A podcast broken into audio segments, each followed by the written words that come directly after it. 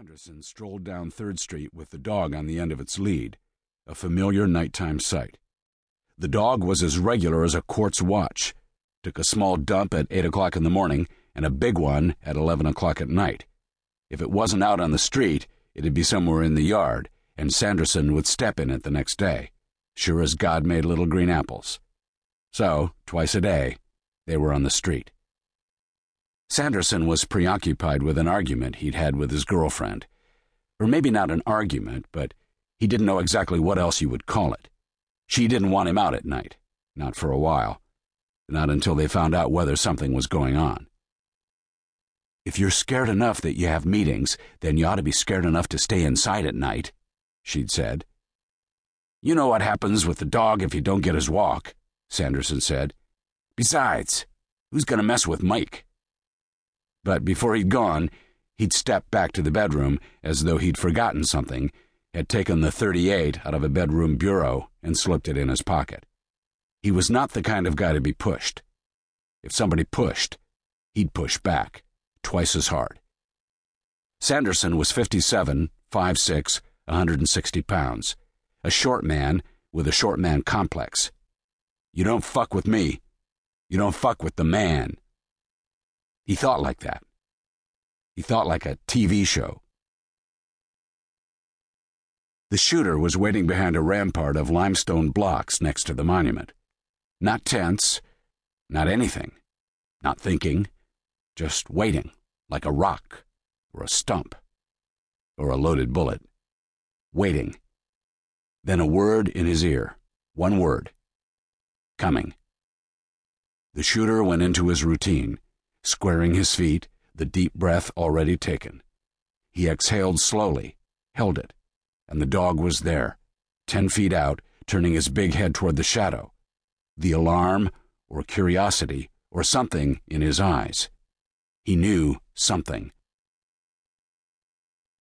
The shooter was in his shooting crouch, arms extended, and the gun recoiled a bit. There was a fast snap sound, like an electrical spark, and a mechanical ratcheting as the gun cycled. The dog dropped, shot between the eyes, and the shooter vaulted from the shadows, moving fast, right there in Sanderson's face in a quarter second. This was no TV show, and you do fuck with the man. Sanderson's eyes just had time to widen, and his hand went to his pocket. He never really thought he'd need the pistol. Never really thought. The shooter had reversed the pistol in his hand and now held it by the silencer, so that it functioned as a hammer. He chopped Sanderson on the left ear, and Sanderson staggered, falling, and put down his gun hand, no gun in it, and the gun pocket hit the ground with a clank, and the shooter, realizing that he hadn't hit him quite hard enough, hit him again, and this time Sanderson went flat. Not a killing blow. They needed those names. The scout came, all of a sudden, like a vampire bat dropping from the sky. He took a loop of rope from his pocket. The rope was a short noose with a twisting handle, like the handle on a lawnmower starter rope. He slipped the noose around Sanderson's neck, twisted the handle until the rope was not quite choking the semi conscious man. He knelt then, his knees weighing on Sanderson's chest, pinning him, and he shined an LED penlight into Sanderson's eyes.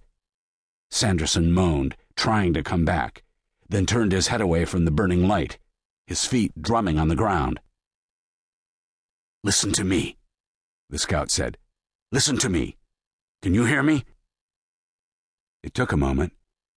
Though the shooter had been careful, even a mild concussion is, nevertheless, a concussion. Mr. Sanderson, can you hear me? Sanderson moaned again, but his eyes were clearing. The scout said, Utecht, Sanderson, Bunton, Wig. Who are the other two? Who? Who is Carl? Mr. Sanderson. Sanderson's pupils narrowed. He was coming back. Mr. Sanderson, who is Carl? The scout's voice was soft, and he loosened the noose. Sanderson took a rasping breath.